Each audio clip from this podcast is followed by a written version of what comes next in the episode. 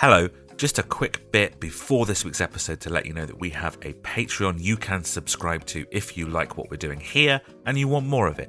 You probably already knew that. We don't stop going on about it. What you didn't know is that you can currently get a little free trial so you know exactly what you'd get as part of your subscription. You can head to patreon.com slash whatismusicpod or follow the link in the show notes to get your first seven days free. All you need to do is pick which tier you'd like a free trial of. The biggest mates tier is the one that has all the extras in it, and then for seven days you are free to listen to any episode we've released in the last six months. You can cancel any time or just leave the subscription rolling if you like what you find. It's charged monthly, and during any month, as part of that biggest mates tier, you'll get ad free episodes of this show every Monday, you'll get a brand new episode of our new Manic Street Preacher show every month, two episodes every month of the Ultimate Playlist, our themed playlist show, where we talk about all kinds of different music, different artists, different genres, different eras, and one or two bonus episodes every month, depending on the length of the month. That's two episodes every week. There's also other tiers to trial. One that is just the Manic Show and ad free What is Music episodes, and another that is just ad free What is Music episodes. But hey, if the first seven days are free, why not try a bit of everything? Plus, all tiers include access to the exclusive subscriber only Discord where we discuss the shows, the bands we've covered, various music topics, and loads of other stuff, including some games that the friendly community have devised themselves. So head on over to our Patreon page now to claim your free seven day trial.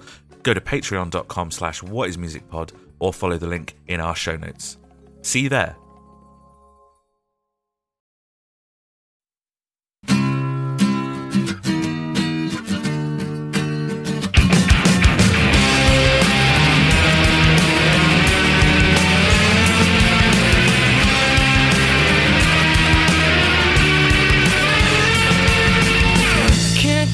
Hello, and welcome to What is Music, a music podcast about music. We're a podcast that focuses on discographies in their entirety, doing deep dives on one artist at a time. You join us at the very beginning, the very first episode of season four, which is called Is It Rad in Yo Head? A critical analysis of the history, cultural impact, and music of Radiohead. We're going through their entire career, album by album, track by track, asking questions like Does context matter when you're listening to music? Does knowing the history of an artist affect your appreciation of their output? And this season, we're of course asking Is it rad in yo head? And to be clear, we're asking, is it rad in head in regards to the band Radiohead, not is it rad in your head to this, the fourth season of our podcast, which is called Is It Rad in Your Head, and which is now in your head. I'm Adam Scott Glasspool, and I am joined by my co-hosts, Steve Murphy Hello. and Lucas Way. Hello. We must immediately change the title of the podcast because I cannot do that for the next nine albums worth of yeah. content. Let's call it season four. Radio. Radio. yeah. yeah. Welcome back to the podcast, guys. It's been a hot minute. Uh, how are you, etc. Is what I've got written down. Oh, right. Yeah. I'm fine. It's set. Um, Great. welcome back to the podcast, guys. How are you? Oh, sorry, I'm reading Adam's notes. You're reading my Oh, notes. shit. Yeah. Um, introduction. Yeah. Yeah. Right. Uh, oh, no, that's the next bit. Sorry. yeah. Wait. Okay. I'm all right. fine. Okay. Yeah. Great. W- okay. yeah. Good. Look, we're going to have some old listeners who've been with us for a little while, and we're going to have some new listeners because of the Radiohead of it all. So, what are we? If you guys had to sum up this podcast in one word, what would that word be? Argumentative. Okay, not positive, but that's No. fine. Lucas, Oh. Tete a tete. Mm, kind of three words. We are a podcast that takes one artist and examines them from as many different angles as possible. We're going to start at the beginning of Radiohead's career and follow it all the way up until present day. We're going to take in every album, every standalone single, the officially released films about them, the associated solo works and side projects, and we'll cover a live show from every era to examine that aspect of them too. We'll be focusing not just on the music, but the context of the world into which it was released, the meanings and connotations of each song and album, the paratext that accompanies each record, such as how it was recorded and released, and we'll be reviewing each album, giving scores along the way. You can expect lukewarm takes and arguments. In order to do this, we've assembled a team of three hosts with a range of knowledge and experience in the world of music, representing different levels of fandom and enthusiasm, not just for Radiohead, but for music, art, and context itself. I I'm Adam Scott Glasspool. I'm probably what you would call the resident muso. I really don't like that term. I've written about music, I listen to a lot of music, and I'm generally quite knowledgeable knowledgeable about music and I'm a pretentious prick and I'm also deeply into the context of music how it was written where an artist was in their life when it was written and how that music both speaks about and interacts with the world in which it was written I am also a huge fan of the band Radiohead, and I'm going to introduce the other two hosts. But I imagine they might have some issues with this, so we'll come back to this. Here's what I've got. We also have Lucas Way, who is probably on the opposite end of the spectrum to me, although don't mention Lucas being on any kind of spectrum. he is not that fussed about the context of an album or even necessarily its inherent artistic merit, focusing instead on how that music hits him in his gut. Where I will rate an album largely because of its artistic context, Lucas will rate an album largely on how much he enjoyed listening to it. It's very rare that the message of a song or the context surrounding it will make Lucas enjoy it any more or less than he already does. But Lucas is a fan of Radiohead. And then Steve Murphy is also here. Yeah. Right? I mean, that's fair. Hi, hi Steve, guys. Yeah, you yeah, are kind I'm of here. St- Steve is our normal person, or at least the person that is kind of between Lucas and myself.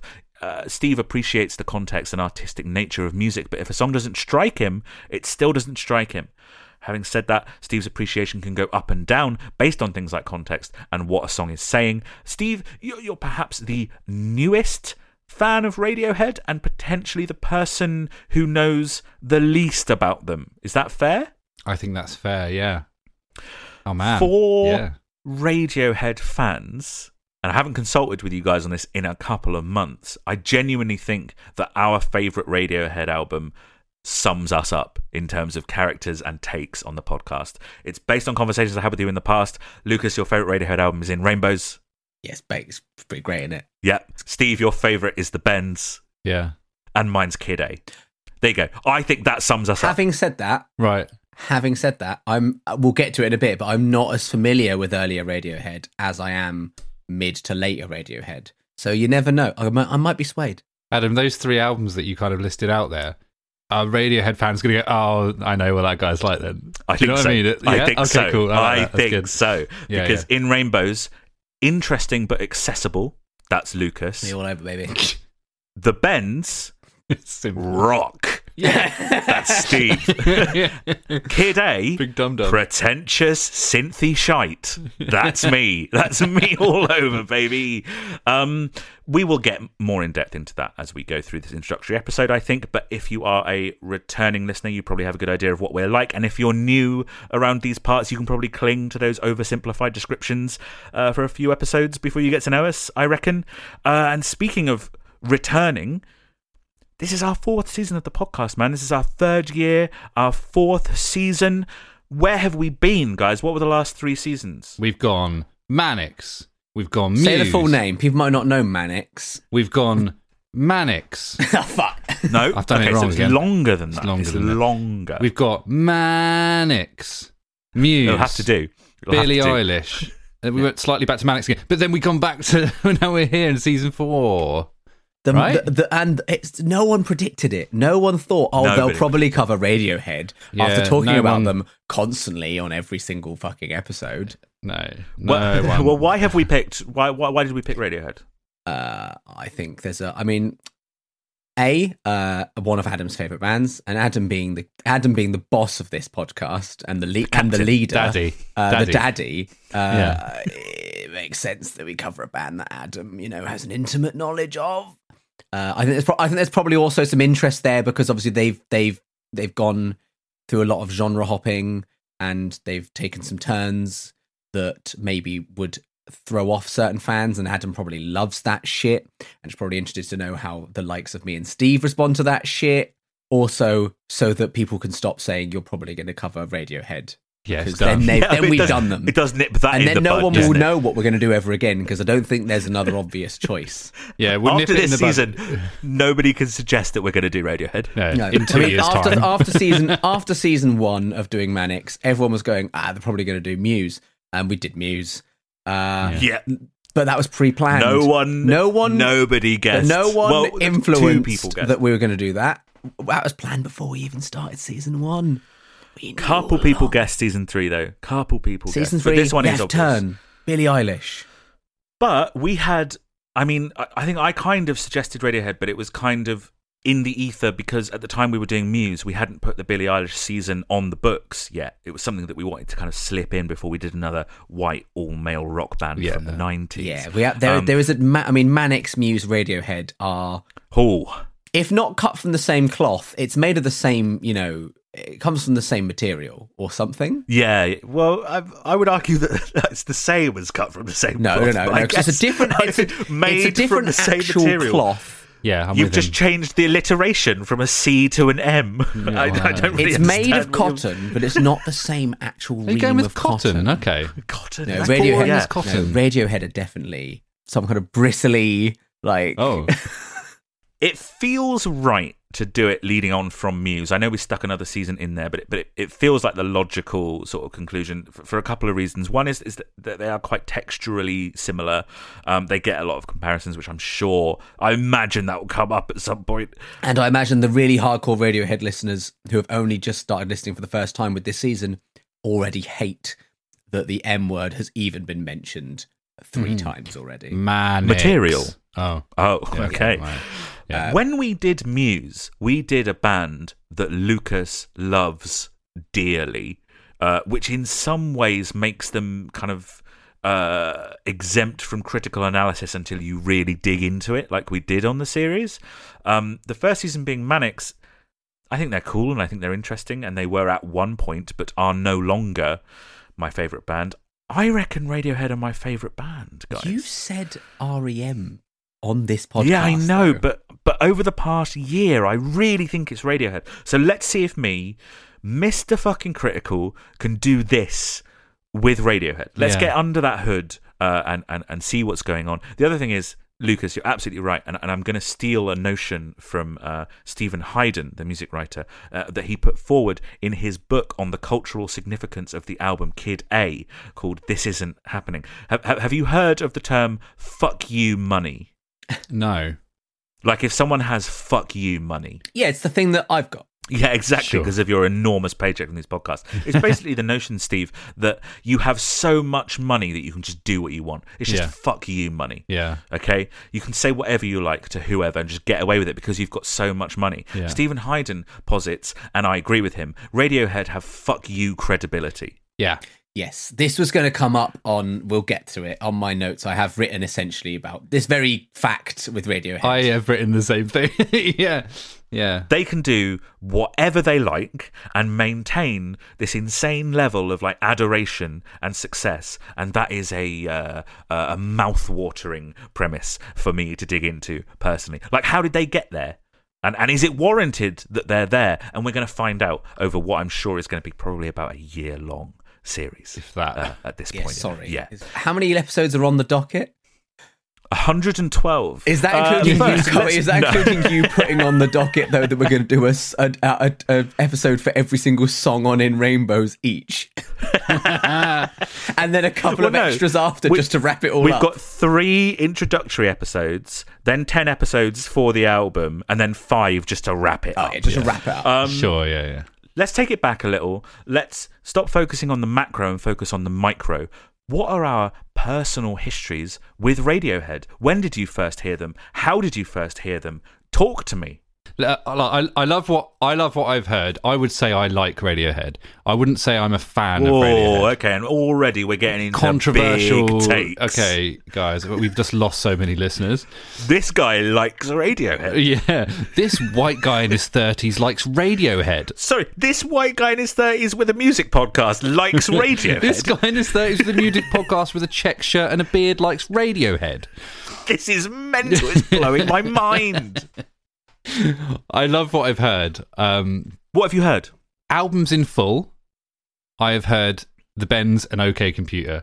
So automatically, I feel like I'm Computer. the big dum dum on the pod, Sure. on this this series. I think I think I'm the big dum dum. Well, I've heard smatterings of. I remember Ra- uh, in in Rainbows coming out. I remember that being a big thing for you, Adam. Probably because I wouldn't fucking shut up you about would it. Shut up about Adam, it. that's when you got real deep. But even but I was aware of it as a really big fucking deal when it was released. Like it was a very interesting way it was released. I can't really remember how specifically. I certainly feel like I've not heard enough though. Like I went through a period of trying to really get myself into Radiohead. Do you remember that point, Adam? And I was like, right, Yeah. how do I even fucking begin? Um, I have to like Radiohead. It's it's expected of me, so I'm going to go and like- listen to like, them. It, it was like my thi- this gigantic like phenomenon, like this Radiohead. Like I just felt like I didn't know enough about, and I was like, I should find out more about this this band. That's like watching a load of Alfred Hitchcock films because you feel like you should. Like I 100%. should watch a load of Alfred Hitchcock films to have 100%. credibility. It is exactly like that because I think that there is, for both Alfred Hitchcock and Radiohead, just the general understanding that they are good, Yeah, right? Alfred Hitchcock, good director. Radiohead, Yeah. good band. Whether you kind of like them or not, there's this kind of impression that they are just good. yeah. I think I, I heard uh, the Benson in Ra- uh, OK Computer. I've never even listened to In Rainbows all the way through or anything, but I love what I've heard. I've never really gone back. Like I just I don't know why I gave up, but like so this is a really good chance for me to to know a lot about them. So I'm really excited about this season. Yeah, you think it's something that you you are going to kind of uh, uh, grab onto and enjoy. You think? Yeah, and I'm really going to enjoy the weirdness of it all. Mm. Like I know that they've got that kind of thing around them. But also just on another aspect, like just going back into my like youth, I remember hearing Radiohead like on the radio as a kid. Radio is Radio Kid Radio, A, Kid A, Kid Radio A, Kid Radiohead Kid A, Radiohead Yeah. Kid A. on the Radiohead Kid A. I remember like Bye, listeners. yeah, see you later. but like I almost sort of put them uh they they were adjacent to like the Britpop thing, right? That was sort of happening yeah. at the same time as them. So I almost put them in that I wouldn't say that that they were, but that's how they were almost presented to people at that time. Well, no, they, they were kind of in that like post, just post Britpop, like yeah, I think you're right. Muse, Radiohead, Coldplay sort of thing, right? Was that not kind of a, a re- reaction to Britpop more than anything? Just like like no surprises and all that. When was that? Is that sort of similar? But I remember hearing that a lot on the radio and and, and stuff like that. Radiohead's first three albums predate Muse and Coldplay and Travis. but are they still of the same sort of rough time frame? No. Hmm. Sort of. Um, Coldplay, Muse, Travis, heavily influenced by Radiohead. What? Yeah. Oh yeah. Huh? I What? don't know if Hey, you, what? I don't know if Hang you on. knew. Yeah. Wait, wait, wait, wait, wait, Like- Muse. What they listened But to the- the Radiohead kind- and they thought like they Let's they do that. and they they did some of that. Yeah. the kind of music that um that Travis, Coldplay, Muse were made at the beginning of their careers was the kind of music that Radiohead were making five years before that. And when Muse, Travis, and Coldplay were starting their careers, Radiohead were off fucking about with synths. Yeah, Yeah, they, yeah, went, they went yeah. off the fucking rails, mate. Uh, just one more thing as well that I remember seeing the Just video, the video for Just, and it absolutely Seminal. blew my fucking mind. What video is that? Like, I don't remember yeah. that one. It's with the guy lying down the street, and then all the people saying why he lying down. Oh And, yeah, it's a good all that. video. Yeah, yeah, it's so Mm. good. Like I remember, I've never seen anything like it at the time. As it, and I, I, how old would I would I have been? Um, and I was just so frustrated by it. I was like, "But what did he say?" Uh, You would have but been six when it came out, but I imagine it got replayed when you were like a young teenager. Or Oh something. yeah. The other, the other thing, not to speak for you or anything, Please that do. period when you were trying, when you were trying heavily to get into Radiohead, Yeah. was you were going through a divorce and asked Oh, me yeah. for music recommendations, and I said, "Mate, if you're going through a divorce, it's Radiohead all the way." yeah, yeah, yeah. No, and the other true. thing is, I think a lot of bands that you like, and I, I can only really specifically think of brand new, cite Radiohead as an influence. oh, 100 percent. Yeah, yeah. So that would have been kind of in, in your ether Yeah, as well. true. Lucas, Radiohead, talk to me. When did you first hear Radiohead? I I would have had, you know, bits of Radiohead filter into my, you know, brain hole just over the past. Um, but for me, like when I like got into Radiohead was when they did the whole pay what you like for in rainbows thing. That's it. Sure. I literally was like, it was just so interesting that then a band that I basically knew very, I probably knew like Creep and Paranoid Android and like a couple other songs. Uh, but I would have just been like, that's just interesting. I want to give them my money now. That is absolutely fascinating because of the way, and we'll explore it a little bit later and much more as the season goes on. Because of the way you listen to music, you don't take in a lot of the context around music. It's fascinating that you started listening to this band because of the context around an album. Well, it's just everywhere. You know, that was it was a time when I was like actively reading the NME and like you know that sort of thing. I was of that age. I would have been you know eighteen or something, wouldn't I? Right, two thousand seven, right? So I'd have been eighteen. So you read an article saying, "Oh my god, this thing's amazing." What Well, no, no, doing," no, and no, no, no. I knew Ooh. about it before it came out. It wasn't like the album's amazing. I knew like this was coming. Like the Radiohead in Rainbow's release is coming with the pay what you like thing. I was up for it, and I was like, yeah. And I gave them a tenner of my money for a band I barely even knew. At that point, I was pirating ba- albums by bands I liked. But I was Call the like, fucking but it did, it police. did that. You know, it did that. It worked, right? It was a great marketing technique because it worked. Because people were going, "That's really interesting. I'll I'll I'll pay what I like, and I'm going to pay a tenner, which is about what an album costs." And Right, yeah. got it, and it just happened to be one of the best things I've ever heard in my fucking life. That was lucky. That was lucky. Yeah. Uh, I also lived with a guy at uni who was very into Radiohead, um, and so obviously that helped. In fact, quite a lot of like the, my uni friends were into Radiohead, and so I, heard them a lot through osmosis around then. And then basically since then, I've just con- I've just stayed up with them. Right. I, I then listened to. I mean, there's only been two albums since then. Right. There's been uh, King of Limbs and uh, the other one, A Moonshaped A Moonshaped Pool. Pool. Uh, Lucas, there has been two albums, but 17 years. Yeah, I know it's meant. No, wait, that's No, not it's right. not 17 There's been years. two albums, 15 years. Yeah. Only 15, Adam. Only 15 Um, years. yeah, Yes. but I have like you know I I I've actively listen to those new albums, and if they released a new album tomorrow, which they won't, um, I would You never know. I would you know I'd be like, oh yeah, new Radiohead album, listen to that. But I've weirdly not really gone back.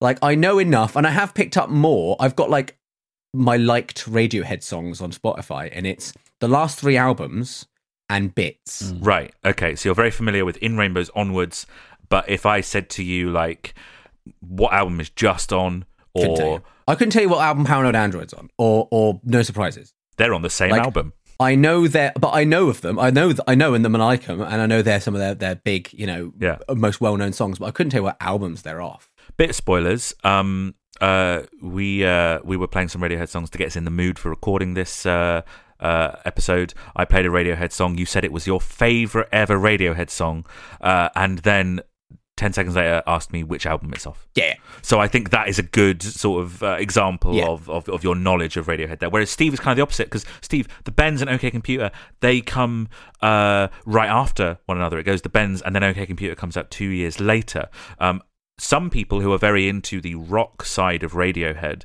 would class that as their peak. Uh, so you're you're quite you're quite uh, au fait with the early Radiohead. Uh, Yeah. Lucas, you're quite au fait with the late Radiohead, but neither of you have a good concept for the middle period of Radiohead. I don't know what the middle period is. Yeah. Like, I would say the middle period is Kid A to Hail. Hail to if the- you said to me, name the Radiohead albums in order, I'd fucking embarrass myself. we'll get to it. We'll get to it. Yeah, yeah. but I'm I'm very excited about the later Radiohead. Okay, You okay. should be, you should I'm be, Steve. excited It's about the great. weirder I stuff. it's good. It I'm is looking good. forward It to just getting real fucking weird with it. Okay, that's interesting. We'll we'll um, we will address What? that preconception in a little bit. I think. Um, but I, I mean, do you guys want to hear about my? Uh, Hundred percent. Yeah. Obviously. How the hell Obviously, did you get into No, them? you- Yeah. Didn't you get into them around the same time as me? Weirdly, but you just you just went deep, right? You uh you, you said you, you thought I had been into Radiohead for far longer than I was because I was not that far in front of you. Uh, in Rainbows was my first album release that I knew them for, but um but that's not that mad because there was a four year look anyway. Cast your minds back, okay? I'm lying on the floor of my lounge. I'm 12 years old. Sounds like the Just video.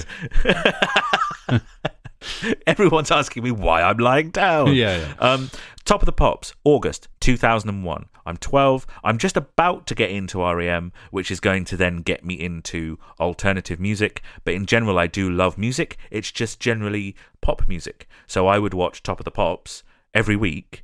And I have this memory of these fucking weird looking goblin guys coming on. The- And, and at the time, they insisted on playing live, and because Top of the Pops wanted to have Radiohead on their show, they capitulated, and that so so they played live, which meant in comparison with everybody else who was on that show, it sounded wrong Yeah. because everything else is playback and mimed and sounds pristine. And then here's Radiohead using real instruments, and honestly, it didn't sound right. I do this bit all the time, but I swear to God, dead ass, as the kids would say, Yeah. it scared me. I Yeah. absolutely hated it. Uh, and I now know that to be their performance of Knives Out, uh, which is from the album Amnesiac. And rewatching it, like, the vocalist is giving a very emotive performance, but it's not mimed. So some of it just isn't in tune and it's just not right and it sounds wrong and it's a mad vocal and it just made me very, very uncomfortable. So I just kind of shoved Radiohead to the side. But as I got more and more into, um, I guess, alternative music or, you know, just basically not pop, I guess. Uh, I watched a couple of those. Do you remember Channel 4 would used to run those 100 greatest albums of all time?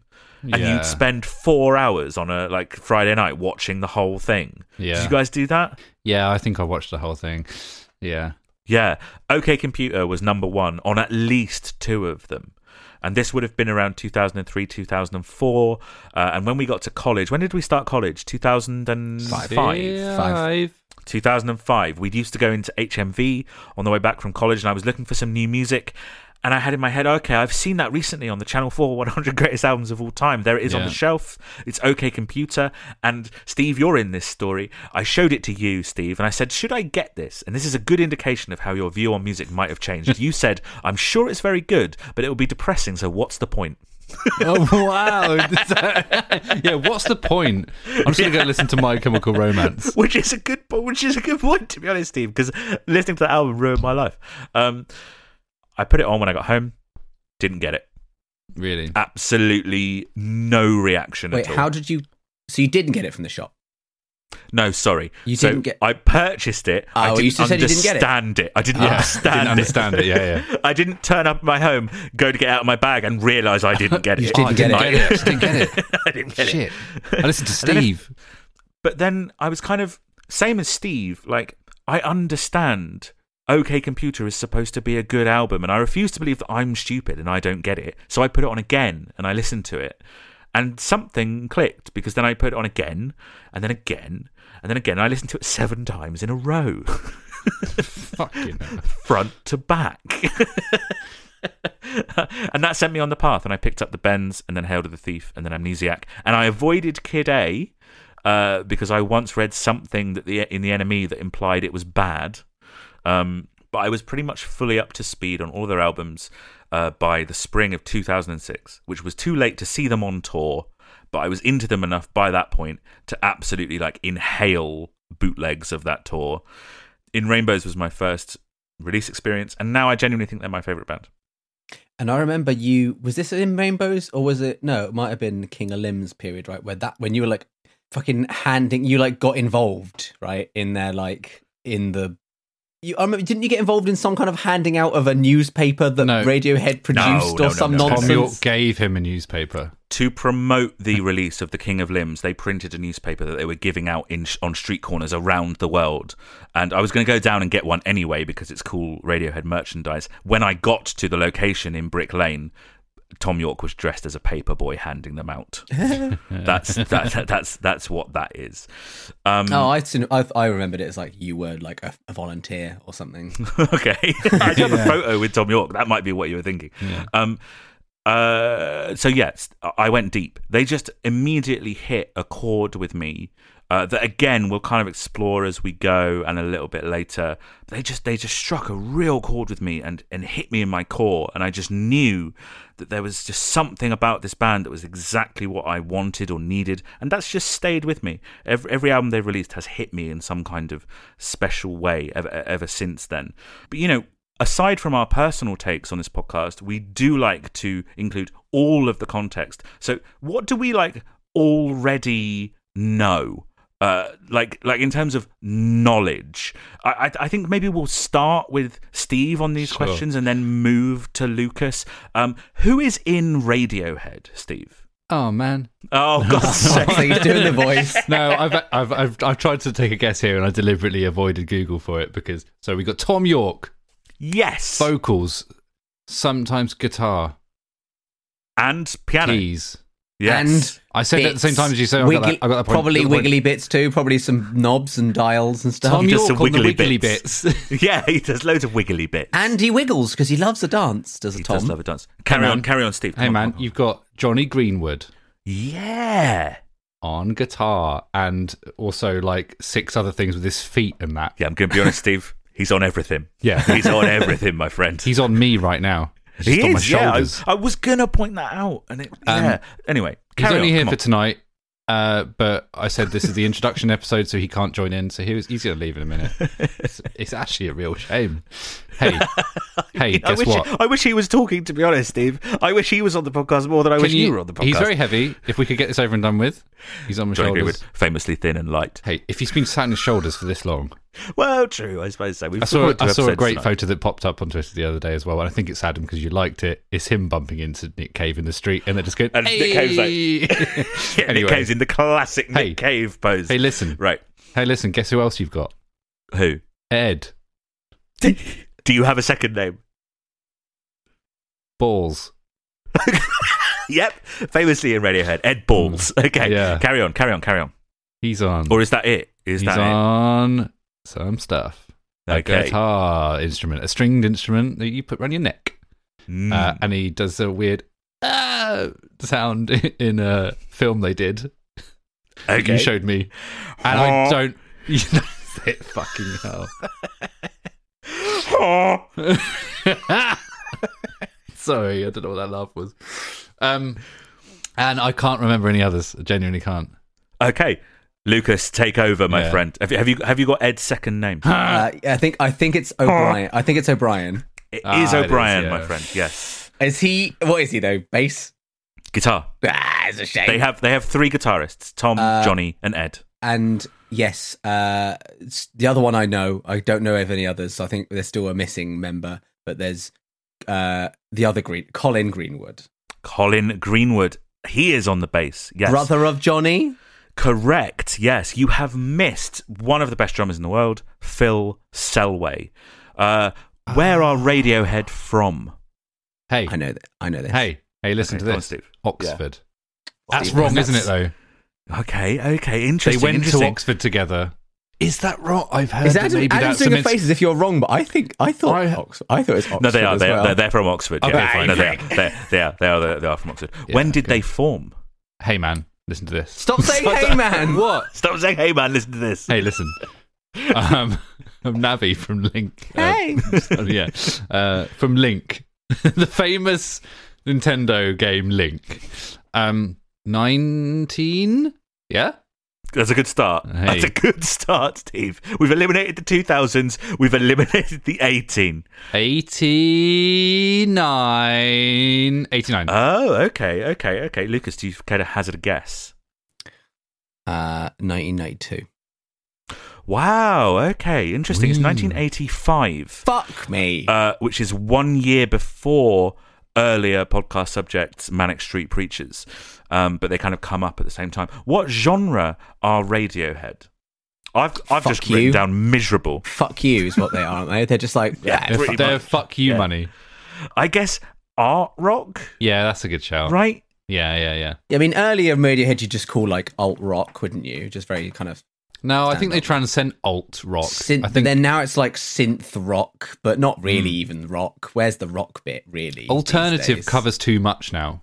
Yeah. Well, I think that's why you pin it down with art Yeah. rock. I think they have a lot in common with like Talk Talk and Talking Heads and all other bands that incorporate talk, or head. Yeah, yeah. yeah. But I remember, unless I'm misremembering, but I remember someone once describing Franz Ferdinand as art rock, and they're not similar at all. Um, But was that person was that person misgenrering Franz Ferdinand? Well, they're similar in the fact that they definitely You definitely should took- not misgenre people, guys. Yeah. Do not misgenre people. Yeah. How many albums do Radiohead have? Oh man, Steve, Uh, hey, hey, man, listen. Um, I'm gonna name them. are you actually? I'm gonna try. Well, how, that how many do they have? How it's many do they eleven, have? right? Well, I need to How name many, them to how many do they have, Steve? No, no. How, how many do they have? Just give me a number. It's eleven, right? Is it 11? Is that what you're going with? Can I count them? Okay, Lucas, how many do they have? Oh. It's eleven. Okay, it's nine. Steve, you go. Am I trying to count? Am I trying to name them now? now you got. The next question is can you name any? Hey, man, listen. Uh, See if you you've can do it in order. Pablo Honey. Yeah. Yeah. the Bends. Okay. Oh, yeah. You just give me the next one. Okay. Computer.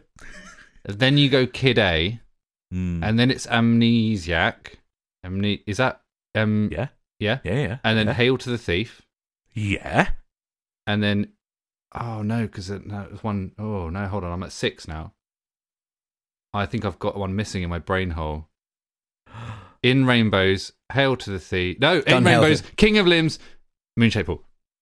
Yes, that Have I done it? absolutely bang on. Yes, In that's order? all Was that in nine order? Radiohead albums in order. Fuck yes. me. Yeah, yeah, incredible, incredible. I couldn't get that. Steve's been looking at our schedule, our recording schedule, and Yeah, just yeah, remembering it. Hey man, I've listen. got to memorize this. I've got to memorize this for the first for the first episode. Um, I also wanted to kind of do a bit of a public service on this, not keep it strictly personal. So we're going to look at some of the frequently asked questions about Radiohead, the FAQs, I if like you it. like, that are on Google. Um, so the first one, if we can try and answer these as a trio, okay? Okay. Here's here's the first one. Why did Radiohead break up? okay. Okay. Maybe we'll Okay. find. Maybe we'll find out, or maybe they? they? are not, or maybe they haven't. Maybe they have. I'm going to be honest. It is it is astonishing how f some of these cues have been aid. Wait, how? How? F? So, like, I would not a these cues nearly as f as these people have. yeah, not nearly quite as F. Yeah, are Radiohead depressing? Yes, in parts, Did you- affirmative, but just a yes? but in parts, but also in other parts, not. I find them personally incredibly uplifting, and I think that's because they share my depressive tendencies. Right? There's got to be that. Right. Okay.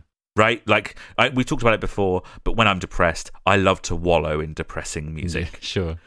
right? That is the Steve, do you- Do you, kind of have that? Yeah, I get. Yeah, I, I like to. If I'm feeling down, then why not feel really fucking down? Because know? it's someone talking to you at that level and being like, Yeah, "I get it, man. Like I'm, I'm there with you." that is the Um, kind of stereotype about the band, isn't it? It's that they're depressing and that they're pretentious, Yes, right? and I, I've got news for you, Steve. yeah, That sums me up as well. yeah, So no wonder I'm a Radiohead fan. yeah. Okay, yeah, yeah. what is Radiohead biggest hit? Did you just type in a couple of words and then let Google finish this? By the way, No, this is just this is what comes up as the F as as as the cues that have been aid F. yeah. I I don't actually know the answer to that question. Like that, the, the obvious, like the like like the obvious one seems like creep. I don't know if it necessarily is. I think it Ding ding ding ding ding. Is it Creep though? is their biggest hit by Yeah. by quite a way. Yeah. Have have a look at the top songs on Spotify as a good little I- barometer. Interesting. I think the first Radiohead song I ever heard was No Surprises. Yeah, I- similar. Uh, no, that makes sense. That doesn't that in no way surprises me. Uh, next question: Why is Radiohead so popular? I genuinely want an answer to this. I think this kind of gets into the bit, uh, the conver- the whole conversation about it. But hey, this is why they're so popular. So many people have bought their records. I mean, that's the that's That the would make fact. them popular. That is the Yeah. fact. That's the outcome. Uh, isn't I it? also think Yeah. another reason why they're really popular is I, I don't want to get into the point really too too much, but because people because they're because people are told to like them. Yeah, I think I think there is an element of you should like Radiohead. Like like no one would ever argue someone liking Radiohead. You know what I mean? That's it's so a safe Um. answer to, to to to be seen as knowledgeable about music. And also you like cool music, but also the most obvious answer you could kind of pick if asked to pick that, if to say who do you like, you go, oh, probably like Radiohead, man. It's like it, I feel like I feel like they're almost. I love Radiohead, and everything I've heard of them, I love. But I'd almost say they're overrated. I think you are stuck in the early 2000s or the 90s because when people ask me my favorite band, I get embarrassed when I say Radiohead because it's such a cliche. Aren't they constantly at the top of every pitchfork thing Yeah, ever? they're And, like, very critically, like, very, very critically acclaimed. But I think, in the general opinion, it's what Steve Yeah. said. They're kind of weird and miserable. And actually, the majority of people do not like Radiohead. Uh, it's also that kind of saying, um, "What bands do you like?" And you're saying the Beatles. it's like, well, okay. You wouldn't say that's one of my favorite bands because people. It, it is a bit like. I mean, they are some people's I don't bands. think that Radiohead have the same broad appeal as the Beatles. No, but it's. I think they push music forward in the same way that the Beatles did, but I don't think they have that like pop sort of sort of appeal. No, I, d- I I'm don't. but- comparing Radiohead to the Beatles. no, but I think the thing that you said before about fuck you credibility, I think is bang on. Where you can just never be seen to be wrong to suggest that Radiohead are great or one of your favorite bands. It's yeah, it's like a safe answer, despite not really being a safe answer. If you know what I mean. you are the only uh, one, two. You're two, three. Uh, f- I probably know five other people that like Radiohead. Everybody else I talked to about Radiohead is like, I don't like them. I don't Uh, understand it. is it because they, oh they're so depressing and pretentious? Yeah, and, and I don't understand them. I don't understand what the hype is at all. Right. Yeah. Yeah. Because it, it, but at that point, is it because it's cool to not like Radiohead? No, I because don't they're think big? so. I don't think so. No? I think this is why. I think that's why this Q is A so F is because people are just like, I don't understand why Radiohead is popular. I don't get it. Yeah. Also, is that the correct thing to say is after a band? It is, isn't it? That's American. We would say are because it's Yeah. a group of people. Yeah. Whereas American people would say is because they view that co- con- collection of people As as, one, one- entity. Yeah. No. it's because corporations are people. The next question hmm What does the man say in Just Radiohead? What Yeah. does that mean? In the in the music video, just what does the man say Oh, in just that makes everyone? Radiohead. Yeah. What does the man say in Just Radiohead? I think I What know what he says. Go on. Lie down on the floor. Uh, next question. Next, next question is: Did Radiohead steal creep? Steel. Mm. Yeah, isn't there a whole thing where creeps like the same as we'll get to it, I'm sure. I'm, I'm here to tell you. The answer is kind of. Kinda. Oh, So, tune in. Yeah, put a little pin in that when we get to it. Um, what is Radiohead best-selling album? Why is it? I mean, it's probably It's such probably a bad okay. It's probably, okay, it's probably okay computer, right? And it's it's F. This is an F queue, isn't it? yeah, it is. Yeah, yeah, uh, yeah. You're right, Lucas. It's OK Computer. About seven or eight million uh, worldwide. Uh, how many copies did Kid A sell? Uh, it's 1.5 million, isn't it? I don't know. These are frequently asked questions. There's no real answer to that. The closest I could get was that, and I wanted to include this because of last week we mentioned that the Manic Preachers album, to get to number one, sold 27,000 copies uh, in its first week. Kid A, in its first week, sold 207,000. Yeah, it was a different time, wasn't it? When different people were buying records. Yeah. Yeah. Um, next question is How many units has Radiohead sold? How many's in a pint of beer? Great. Well, I need Fi- to work this out. fi- 50 million. Okay. Is that Steve. too high? 49 million.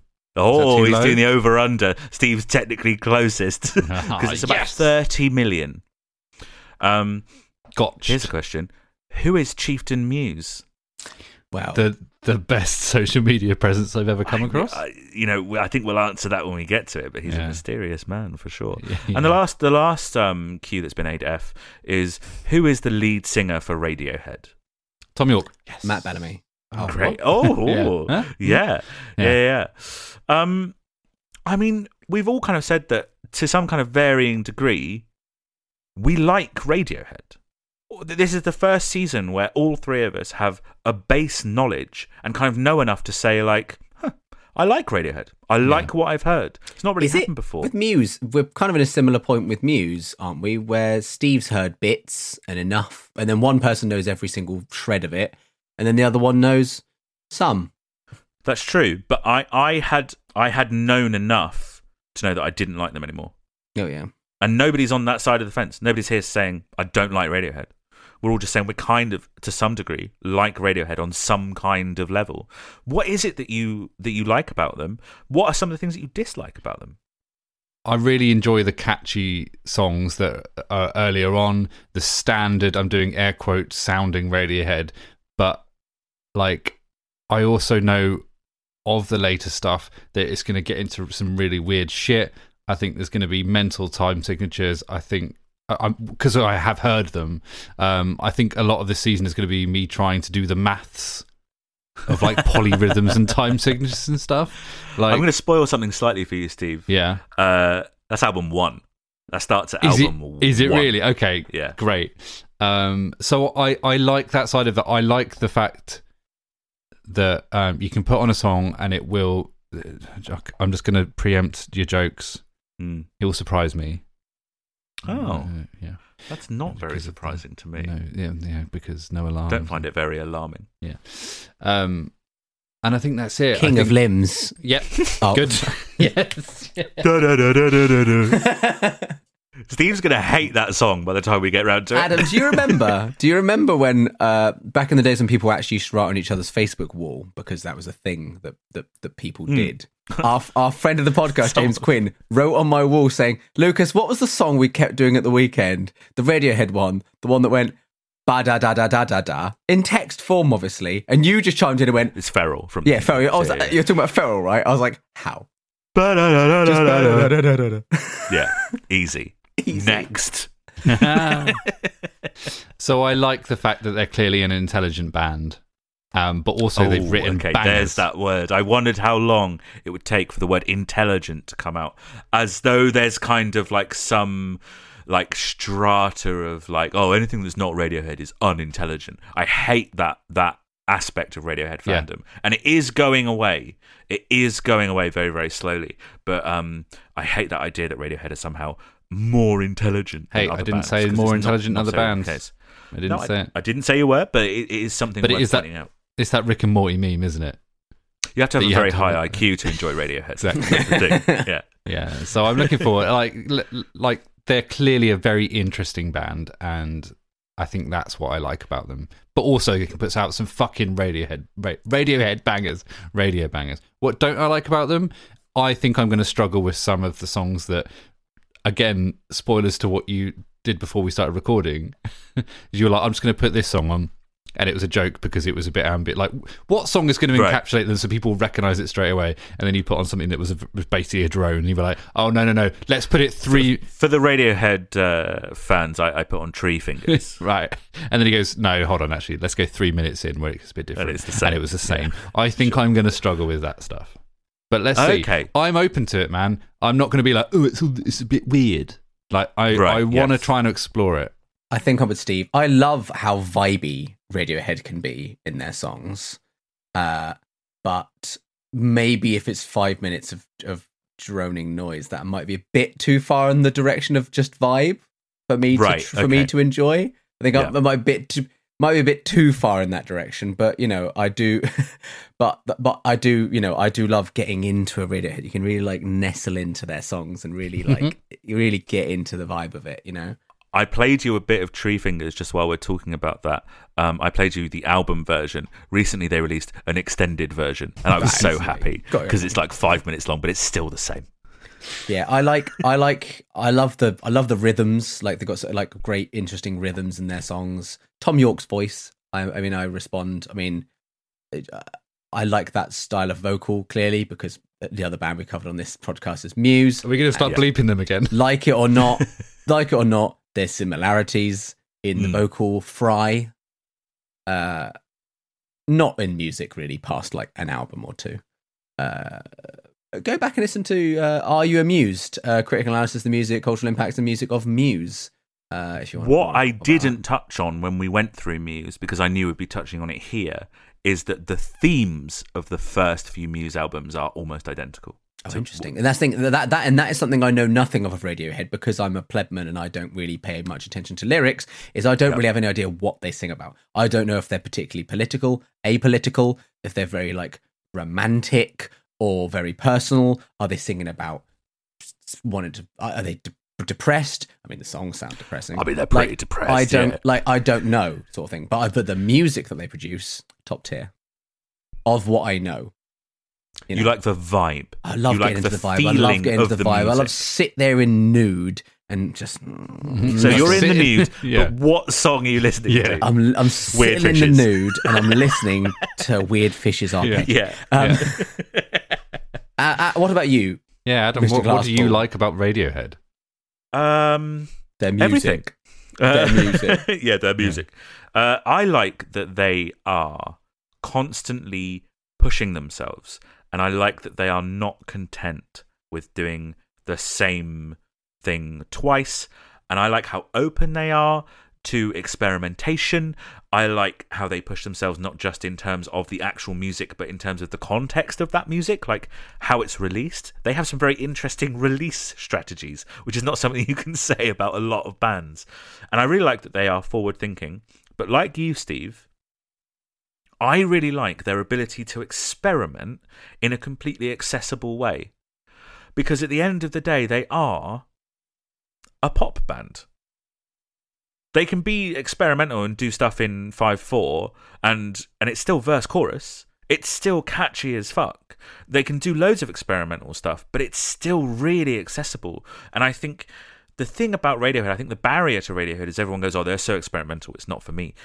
They're not that experimental. They're taking things from experimental artists and bringing them into the mainstream in kind of the same way that david bowie did.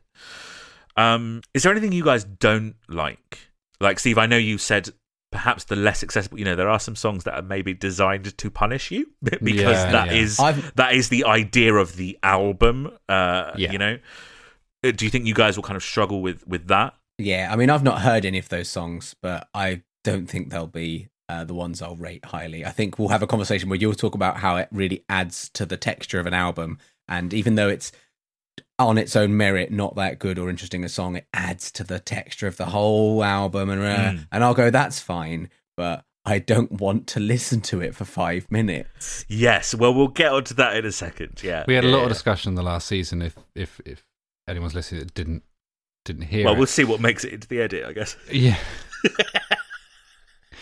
um, of uh, just just enjoying songs on their own versus album, and I imagine that is going to come up so much in this season. Um, probably less actual fist fights than there were last time. Here's. uh, I'm, I'm going to say I'm going to put a pin in that because I've got an agenda item that you guys don't have, which is just I think Lucas might struggle with Radiohead. So we'll get onto that in a minute. okay. Despite the fact knowing that I of the Radiohead that I have, I enjoy. yeah. Yeah. Hey Lucas, look forward Um, to hating something you like. Look forward to having something ruined that didn't already happen two seasons ago. oh yeah. Uh, here's something. Here's some things that I don't like about Radiohead because I forced myself to be critical here. I don't like, uh, even though I've just put it in the list of things that I do like. I don't like that they are not content with doing something twice. It takes them forever to release anything these days. In Yeah. fact, my my biggest hottest take is that I think they're done. I think this is it for Radiohead.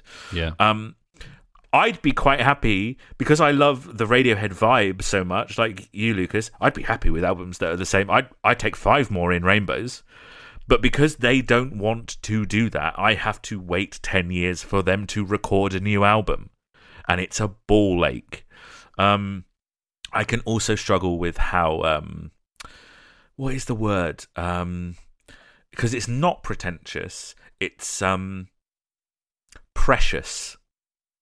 I can struggle with how precious they are. There's a standalone single that you just cannot get anymore because they don't like it. Right. Okay.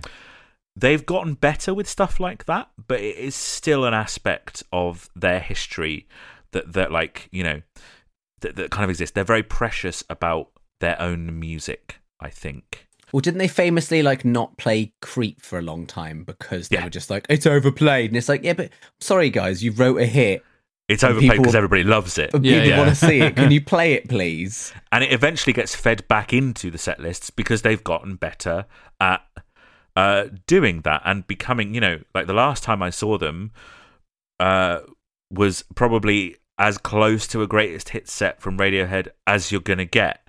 Um, something else I really like about them, and it's interesting that, we, that it just kind of came up, is their live shows. And something, Lucas, this is not a gotch moment, but I was very interested in our prep for this season because you are somewhat of a Radiohead fan. When we looked over the schedule, you were saying, is it necessary for live show coverage for every era for Radiohead?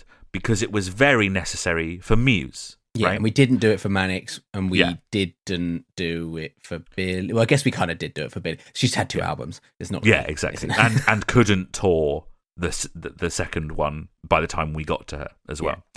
Um, But then when we watched the Muse ones, it was kind of them playing very similar set lists to backing tracks with different uh, levels, With different shows. different Yeah. shows. Yeah, Yeah. So it surprises me that as like any kind of level of, of fan that you weren't necessarily aware of the aspect of the live shows of Radiohead because famously they've done stuff like they never play the same set list twice. Hmm. The attraction of it is that everything they do is genuinely live. They've I can think of one example for one song where they used playback and then they took it out of the set list because they couldn't live with themselves. It ate them But up they- inside. yeah. No, I just I've never really, yeah, I've just never it's never been on my radar as known that Radiohead are known for being a live band. So I mean, Really? obviously, That's- obviously they play live, but like knowing that that's like an important part of them. That's Despite the fact that I've seen them live and thought they were shit hot. Sorry, Oh, that's oh, right. whoa. pause there. Whoa. There was The a pause pause there.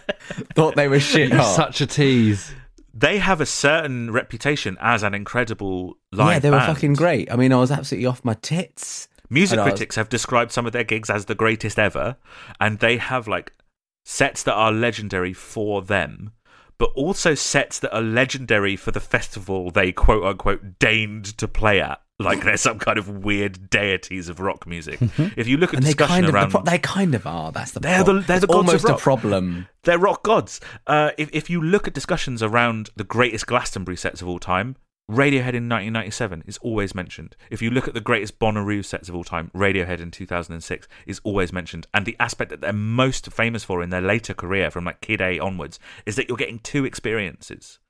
There's the songs as they are on the record, and there's the songs as they are performed live. And sometimes that's two completely different songs their live shows they see them completely as like a reinterpretation rather than a recreation uh, there is an entire release that we will cover that is predicated on the fact of like we released an album a year ago and then we rehearsed playing it live and here's what it sounds like now Hey, that reminds me. I'm, I'm obviously th- this isn't the first band that did it because many bands do similar things, But that reminds me of Car Seat Headrest with what's the song Killer Whales. I, I remember loving that song, and then I looked at um uh some live shows of it of them playing it. And so they released a song, and then as they continued playing live, they just changed the song as as they went on. So the the end product or whatever they're playing at the moment, if they're even still about, is an incredibly different song that's what's on the record. So can you imagine going? Is that like that? Is it? So yeah. radiohead will do that as well they will change songs to sound like the album that they've just released so it fits more Oh, sympathetically into the set list Ooh, Um, like an album. and I think I think that comes from not using playback, so they have to find ways to create sounds they created in the studio, or they replace parts entirely. If there's strings on a song, Lucas, where some bands would play to a backing track, Radiohead don't just don't have strings in the song. Boo. I'm I'm really sorry. Lucas was They waiting for you find to say parts- there'll be an orchestra on stage. There'll be an orchestra They- on stage. They find parts to apo- approximate it and replace it, and often if they can't do something fully live, they just won't do it. Sometimes it's taken a full decade for them to figure out how to play something live. They have to wait for technology to catch up with them. And they use analog equipment where other bands would use like samples or computers. So Jonny brings his Ondes Martenot on tour. If they're playing No Surprises, he uses an actual xylophone rather than using the samples of a xylophone. At one point, they have to hire a second drummer to hmm. recreate the Yeah. songs that are on the album that Isn't they're there then a third? That- at, at one point in a show I went to, there was four people playing drums on stage. sure, sure. In some of the occasions where they use software live, it's software that Jonny has programmed himself. yeah, well, of course. Yeah. He he built the software that they use for the live recordings. So it surprises me. Obviously, like your level of fandom to have not encountered that. I'm guessing you weren't hanging out on like message boards and stuff. Um, no. Boo. Boo. Do you want to get to the to the agenda item? Do you want to get to I think Lucas might struggle with Radiohead? Because I think what that will set up is the differences in the way that we listen to music, Lucas. You do you, hun. You're not necessarily an album guy. Do you think that's fair?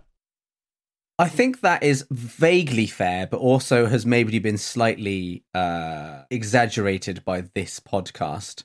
Because when a new album comes out by a band that I like, I will listen to and enjoy that album. And I will still go, I fancy listening to album and I'll listen to album. I'm not someone who never listens to albums, but I'm a lot less precious about the notion of an album. Well, tell you I- what. Do you know who is very precious about the notion of an album? Thom Yorke. Radiohead. Yeah. yeah, I will. You know, yeah. As much as I will sometimes go, um, let's stick on fuck, I don't know, Abbey Road. Let's go for the most obvious answer you could give. Who's that by? Um, uh, I'm also just Who, inclined who, to is, go. who, who is that by? Just so we have the context for listeners. That's um the uh, uh the band. Well, you know the guy from Wings. Yeah. Yeah. Uh, yeah. It's the band he was in before Wings. Something McCartney. he was in a band before Wings. He was in a band before Wings. Yeah, with the Phil guy called, McCartney was in a band Yeah. before Wings. Yeah. guy called That's George. Um, Okay. He was Harry's son. Yeah, Yeah, Harry's that's- son I George. remember Harry's son Yeah. George. Yeah. I do remember this now. I yeah. Yeah, this. there was the guy from Thomas the Tank Engine and Yeah. John Legend. Yeah, that's Yes, right. John Yeah, yeah. Legend, of course. That's the it. guy who sang All of Me. Yeah. So what were Yeah. they called? Oh, they were called the Humbugs. Yeah, Okay, okay. something like that. And. Arctic Monkeys are a tribute act to them. Is well, that right? sort of. Yeah. Yes. Yeah. well, Arctic Monkeys okay, are a tribute cool. band to, tribute band to them and a, Yeah. another similar band of their time period, actually, um, called the Chimps. yeah. Okay. yeah. Good. Yeah. So they kind of do dual set lists. Chimps. Yeah, yeah, yeah. Yeah, yeah, yeah, yeah. Okay. Yeah, right, yeah. The to go chimps. back my yeah. point. okay. Um, I do listen to albums, but I'm a lot less precious about an album. Like, like, like we're now done with Manics, right? But if I sometimes will go, I still fancy listening to Manics. Like, I don't, uh, you know, I still listen to them. I don't haven't Mhm. just stopped listening to them because we're done with the pod. Yeah, you just put on But I- Lifeblood. But I won't often, apart from Lifeblood, I Yeah. won't often go, oh, I'll go put on uh, Everything Must Go.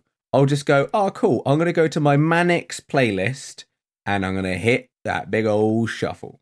Yeah. And But I'll also, in the run up to covering an album on this podcast, it's likely when we get to OK Computer, for instance, you'll have heard all of those songs in shuffle more than you would all of those songs in order, right? Yeah, I mean, that became a tactic for me for, for doing this podcast purely because I realized that I'd listened to the first two thirds more than the sec- the last third because I'd do something else.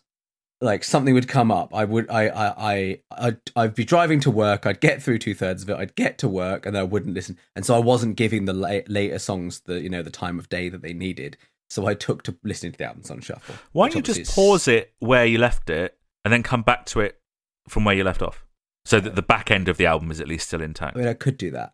Okay, maybe But- start doing that. Maybe I should start. it. Instead, I go for shuffle, and then and then Adam finds it sacrilegious. Like I don't find it necessarily Right. sacrilegious. I do find it very interesting. Although I would, I'm going to put in an official request on air that you do what I just said because I think the run of songs is very important for Radiohead.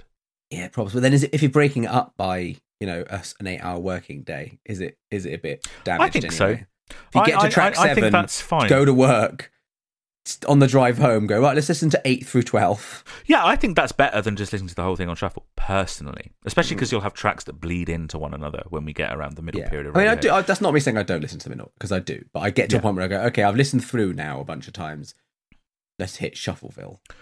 You also, though, respond less to the art and more to the entertainment value of something. Do you think that's fair? Yeah, Radiohead do not give a fuck about entertainment, Lucas. yeah. But then, They and then don't say then, give but- a shit. But all, but uh, but then all of this is predicated with the notion that I there is a bunch of Radiohead that I know and And largely that you enjoy. find entertaining. Yeah, I know, I know. Steve, where do you sit on that, like art versus entertainment value? How do you think that's going to pan out for the Radiohead season? It's going to be. I mean, I've already sort of covered it, but I think it's it's going to be a struggle in the way that I, mm, I'm gonna I'm gonna really try. you know, Okay, okay, like yeah, yeah. Give it the real college try. I think I'm really going to struggle to. I, I want to. I really want to engage with the with the harder stuff that they are clearly going to put out. Um, See, in my opinion, if you're having to try that hard and argue and almost like force yourself, then it's not for you. it's not forcing myself, but and you're doing it for the podcast. You're doing it because of the job you have. well a bit. But I like- have forced myself to listen to plenty of music that I now enjoy because I went through that thing. It, uh, for me, with art uh, in general and music specifically, the effort you put in is often equal to the reward you receive from it. This is the difference. I want to find something in that. I Mm. want to understand why that that has been presented. Does that make sense? Yeah, I mean, I think it, it will be tricky. I think for, for for some of it, Radiohead are purely about art, inherent emotion, serving the message of the song above all else, creating coherent tones through their albums, and sometimes at the expense of things that are accessible. But I do think that they are very emotionally immediate, and I think. I, I think that is the crux of it, Lucas. It, it, it is the thing that we've hit on most recently in terms of the difference in the way that we listen to th- to music. Is that you kind of don't necessarily relate to things, right? Elaborate. So we've spoken on the last couple of albums that we've done, which would have been the Ultra Vivid Lament by Manic Street Preachers and Happier Than Ever by Billie Eilish. There are songs on there that are about death that I relate to because I have experienced losing someone and I can sort of use an empathic ability to kind of relate those two things in my head. Whereas you have to have a very specific connection to a song in order to relate that kind of way. A song about death isn't going to make you think about people you've lost, for instance. But then, but then, a song that's not about death will make me cry, despite not because of the it having a, a more direct personal connection to said person or period of my life or whatever. exactly. Hundo percent, baby. And I think a lot of Radiohead relies on an ability to relate. There is an inherent emotion in Radiohead's work that I think requires the listener to tap into a lot of the time. And I think, have you ever heard of this? I think they use the ecstatic truth a lot. Have you heard of the ecstatic truth? No, no. It's sometimes referred to as the poetic truth. It's something that just feels true. Uh, it taps into a known truth rather than a factual truth. It's a deeper stratum of truth that isn't really quantifiable and it just sort of exists in society. It's just things that we all know to be true. Even though there's no real factual basis for that, it's used a lot in comedy, which is also why I think that some Radiohead songs are quite funny. Like Paranoid Android is really funny. and you're saying one of those truths is that Radiohead are really good. And No, no, no, no, no, no. I'm saying they tap into that ecstatic truth. It like no surprises exists in the ecstatic truth that the suburbs are a place where you go and die. And you can feel that in your bones, even if it's not factually true. And I think, Lucas, you are a facts guy rather than an emotions guy. And Radiohead rely on emotions rather than facts. Let's let's see. Let's see. Um, what it means in, in terms of the listeners, because look, we've been on our subreddit, we've been on the Twitter, and we see what the listeners write. Lucas is maybe the least likely to appreciate a piece of art without necessarily uh, enjoying it. Therefore, things that are objectively thematically relevant are at the mercy of simply do I enjoy this or not? And I think that's how the majority of people listen to music. And that's why we have Lucas on the podcast. The national anthem from Kid A exists in an ecstatic truth about the state of the world, but it's an ecstatic truth of the time of that album. So you need to be kind of on the wavelength of that time. And I think music can be a time capsule in many ways. How does that notion interact with your own reactions to the music that you hear? I mean, in terms of the time capsule thing, uh, yeah, for me, it's it, the, its place when it was released or recorded or or written is less, uh, unsurprisingly, less valid for me, less of a thing for me. But my own personal place, nostalgia plays a huge part in how I listen to music. Same for Steve, Yeah. right? Like, yeah, yeah. Nostalgia is enormous. Wait. I still li- spend. Have we talked? Is Steve nostalgic? Steve quite likes the past. Huh. Um, Did you say the P well, I word? mean- I'm crying. Um, I mean, you know, he's got every reason to hate the present. Because look at me. yeah. look at the state of him. Um, uh, and yeah, like I listen. I I spend many hours a week listening to a playlist of music I listened to when I was in college Yeah, yeah. Right. because it's because it makes me happy. You're not a guy that really like seeks new music either. Are No, you? I'm While also? I'm also. It's not Yeah. that I'm. It's not that I actively avoid it. It's that I'm just bad. Yeah, you're a real dunce. I'm just bad at seeking out. I find it's because uh, we've talked about this before. That on the explains the hat. I, I, I find getting into m- new music a lot more work than other things, right? Like Yeah. a film, you can put two hours of your life aside, you watch a film and you go, I and you enjoy or you don't enjoy, and you have takes off of one viewing, right? Adam's like, no, I need 30 watches to have a take. There's movies I didn't like until like the second or third time I watched them. Anyway, generally speaking, whereas an album, I feel I need to listen to 10 times Yeah. before I can even really have a take. Right. and that's a lot more of a commitment. And I'm often like, I can't be bothered. I'm going to listen to Lucas's nostalgia playlist. Tell you what, Lucas, though. I've, I've said it already. Uh, the effort you put in often equals the reward you get from it. And I think we've seen that with things like Lifeblood. Oh, Lifeblood, man, what an album! Exactly. Yeah, no, and that's good, and that's because I was forced to listen to it by this podcast that I do. yeah, baby. Steve, music as a time capsule. I think I can't really add anything more apart from the fact that music can really take you to a place in time. Personally or more generally?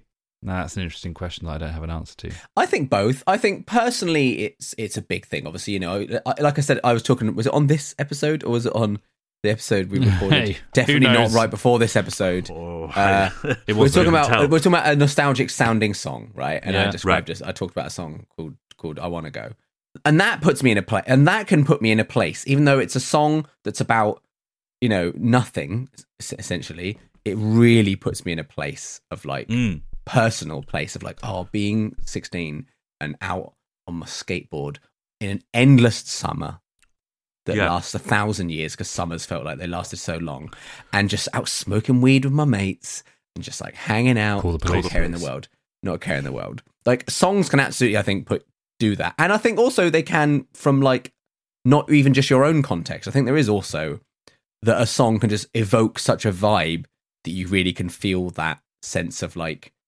place and time. And the example I always give, and it's a real normie thing to, thing to suggest, and it is also not helped by the fact that it's featured heavily in a film, which probably means I put those things together. But um, I don't even know the name of the song. Great. Can't remember the one that goes dun dun dun dun bam bam bam bam bam. But the one from Trainspotting, the Trainspotting song, right? Born Slippy. Uh, Born Slippy, Born Slippy, that's it. It just, I literally just puts me in like, oh yeah, I'm just off my tits on ecstasy in 1996. Right? yes. Yeah. Like I feel nostalgic for a thing I never experienced. Oh, you're you know? That's interesting. Fuck yeah, I feel hell. nostalgic for like it makes me feel nostalgic for being in a dirty club in 1996 off my fucking mash. And in 1996, I was seven and I was playing GoldenEye. and you're off your fucking mash. What about when you hear um, music like, okay, let's use the Beatles. Uh, when you listen to the Beatles, are you making allowances for the fact that that music is between 50 and 60 years old? I think I am.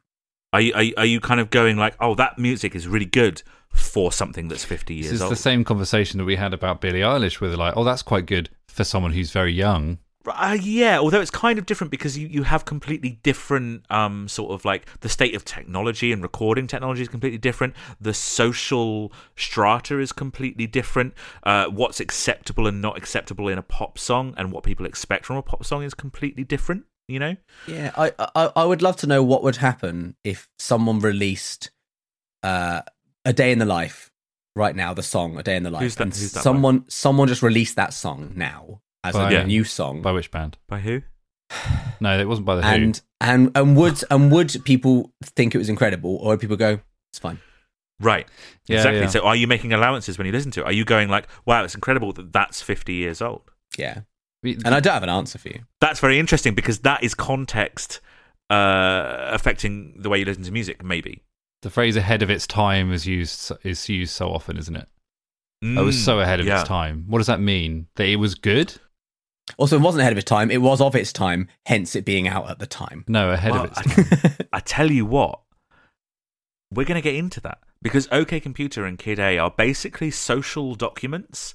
For the former, you have like New Labour and this sense of change and hope with this mounting dread beneath it, and the meeting of technology and everyday lives and the sinister implications of that. And then you have Kid A, which was released at the height of kind of like, or recorded anyway, at the, at the height of the fear of the turn of the millennium, which is maybe the best example of an ecstatic truth where there was no factual evidence that anything was actually bad was going to happen at midnight at the turn of the millennium, but everybody just felt it in their bones, like there was a huge change coming at the beginning of the millennium. Um, so we're going to touch on things like that because that's I think a big part of Radiohead's success is tapping into the time in which they release their music, sometimes summing up the feelings of a generation, and some of their music is going to be a huge leap forward in regards to mainstream music, but for the time. So when you listen to things like Kid A, you have to bear in mind that that album came out in the year 2000. It may not sound so forward thinking now, Mm. but also it's 22 years old. So I'm wondering how our conversations on that will go because these are maybe typically things that you guys don't consider. And I for Lucas we know it won't affect the review or scores too much. But are we, are, are we going to be able to have is that something you consider? Are we going to be having discussions around that? God, I have no idea. It's it's going to be a really fucking interesting season, is what it's going to be. And the thing is, we just had it with Manics as well. Like, like Manics was was all music of its time, right? But I don't think that there is a Manics album that people kind of point to and go, that album sums up the time in which it was released, like people do with OK Computer and Kid A. Or I guess Manics DA they don't have that reputation, do they? Mm. trying to think of other examples that do.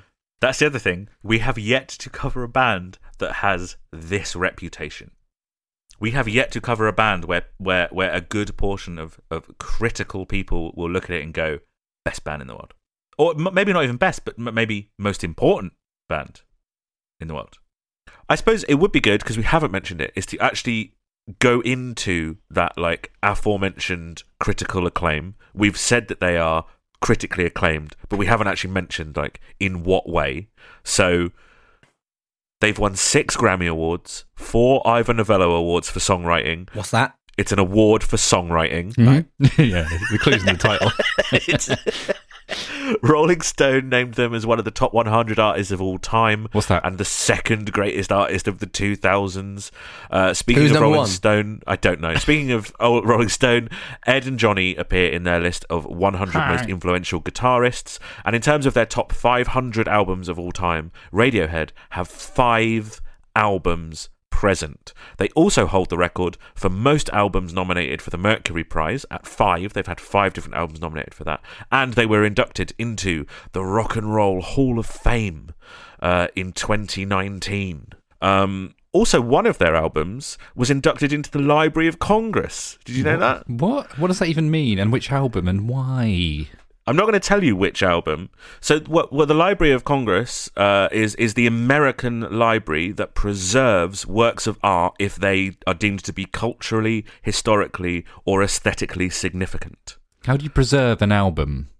It is put in, in the same way that the British Library has a copy of every book that's ever been published in the UK. Holy shit! You, a, a copy of that album is preserved in the Library of Congress in, in, in America. Every um, book that's been published in the UK is kept. Is is in the British Library? Yeah. I guess that doesn't include Amazon. I was going to say, like self-published books. Like, has our friend Tom Ashford got his sixteen books in there? Probably not self-published. no. Okay, yeah, yeah. Um, It's pretty not that- fair. I It's pretty offensive to the you know self-publishers of the world. It's a perfectly valid medium in twenty twenty. That's true. That it is now. Yeah, maybe British it's an Library can outdated fuck system. off. Pathetic. British Library. Outdated. Fuck off, British Outdated. Library. British Library. Fuck off, British Library. Books are for nerds, you fucking pricks. If you kind of go away Oh, okay. from like looking like at the critics and looking at like a user-based interface. Have you guys ever used Rate Your Music? No, is that Letterboxd No. for music? Letterboxd for music. It's got about a million active users. Uh, Pathetic. I mean, it's more than Letterboxd. Is it? Is it more than Letterboxd? Yeah, yeah, yeah. Oh. It's it, it's the biggest hub of online music forum criticism, people doing reviews and blogging and such a stuff shit like that. name. It's such a basic name. Yeah, it is a basic name. It's a really basic site as well if you go on it. But they rate one of Radiohead's albums as the best album of all time, and two others appear in the top twelve. Uh, they're they're actually tied with the Beatles. Uh, two of their albums, uh, two of Radiohead's albums, are regularly mentioned in you know those discussions of greatest album of all times that happen in both sort of critical and just general music fan circles. In terms of the general public, Radiohead's biggest selling album is less than 10 million. They've released 33 singles, and only seven of them have reached the top 10 in the UK. And only 10 more than that have reached the top 40. It's because they're not like you're saying about like they they're like they're on that ratemymusic.com. They're like the highest rated thing. It's because they whilst they're not like the most like main like mainstreamly big popular radio stadium filling on top of the pops featured on question of sport as a bit of music in the background over a montage. I don't right. know. Okay. Yeah. Right. No, okay. I've got you. I've Question of got you. sport Yeah, yeah. is not the thing I meant was thinking of. I meant to say match of the day. But Yeah, anyway, sure, you know on. what I mean? Um, it like with people that are into music, Mm, you know, wankers like Adam. you Yeah. know, sure. They Sure. are they are they're the people that regard them so highly. The sort of people that are listening to a music podcast, the sort of people that are reading about music and discussing music online are the sort of people that think Radiohead are the hottest shit ever made. People like my other half, Hannah, who just don't like have a like a musical, you know, like opinion particularly strongly, doesn't know a fucking Radiohead song at all. Like just doesn't know anything about them at all. Because people that are really into Radiohead are people that are into music and have a Yeah, they opinion. don't seem to be especially popular with the general music buying public. O- o- only two of those 33 singles have reached the top 40 in the US. But this is why it's critically acclaimed, right? Right, but also in the uh, earlier in this episode, we were saying maybe they're overrated. By whom? By whom are they overrated? I wouldn't say so. I mean, I mean, like obviously, I was playing devil's advocate, saying overrated, but you know what I mean. Yeah, absolutely. Yeah, But yeah. it's but it's but it's but with people that feel strongly about music, and obviously that's where you get into the argument of well, uh, can they be so? Can they be one of the best bands ever if they are so not niche? Because they're not niche. They're not fucking small, are they? But they are. They sort of straddle that line, don't they? Yeah. They do. They do straddle that line, and that's can you be considered the best band ever if you're, you know, within a particular niche? You know, where the Beatles, whether whether I'm just pulling them out as an example because they're quite popular and quite well regarded. I think Beatles generally. That's true. I Generally, Beatles are quite on. well regarded. Yeah. Like everyone knows some Beatles. There's yeah, there's people that have only know Hey Jude and yeah, the Long and Winding Road, or I don't know. There's a couple of the big boys, which the Long and Winding Road isn't one of. Uh, but there's people who always know something, and then there's people that just will know nothing of Radiohead. And actually, when I've been listening to Radiohead recently, and my other half's been listening to them, she's been like, "Oh, I quite like it." Yeah. Um, music critics, there's sometimes a disconnect with the general public, like I think that we'd like touched on there.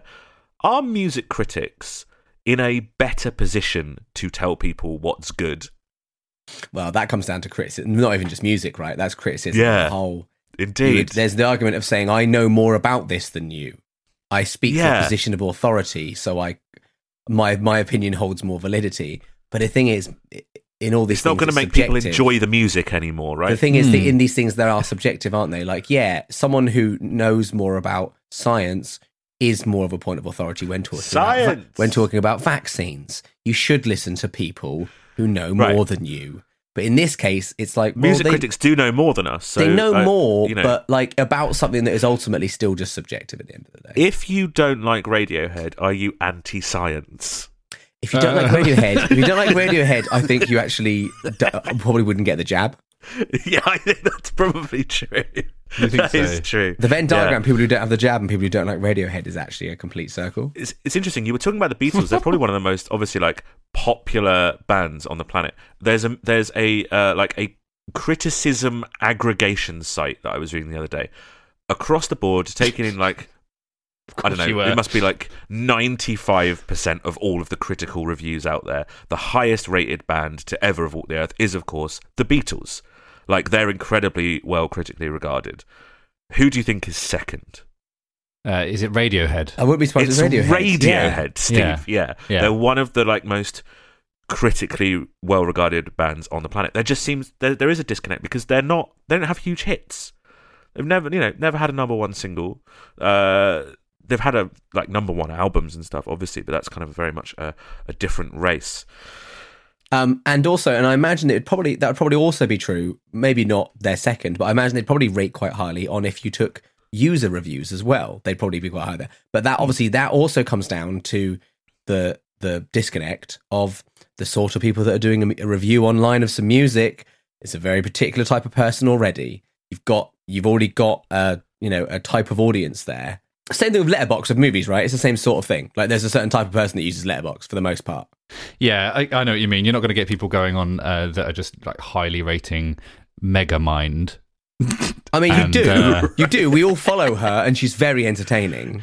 Yeah, yeah, right. of course. Yes, yes. Yeah, I know what you mean. Yeah. Um, Uh, I, I wonder if we will reach the conclusion, or that there is any uh, any value in the notion that Radiohead are very good, but that doesn't necessarily make them enjoyable.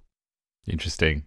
Mm. I mean, there's obviously a big. That's a big thing for you, Adam. Is you? We, I talked about this with you the other day. We were talking about movies a couple of days ago, and you were talking about you will often you don't care if you're going to enjoy it. You're going to put on a movie to to experience whatever it has to offer for you.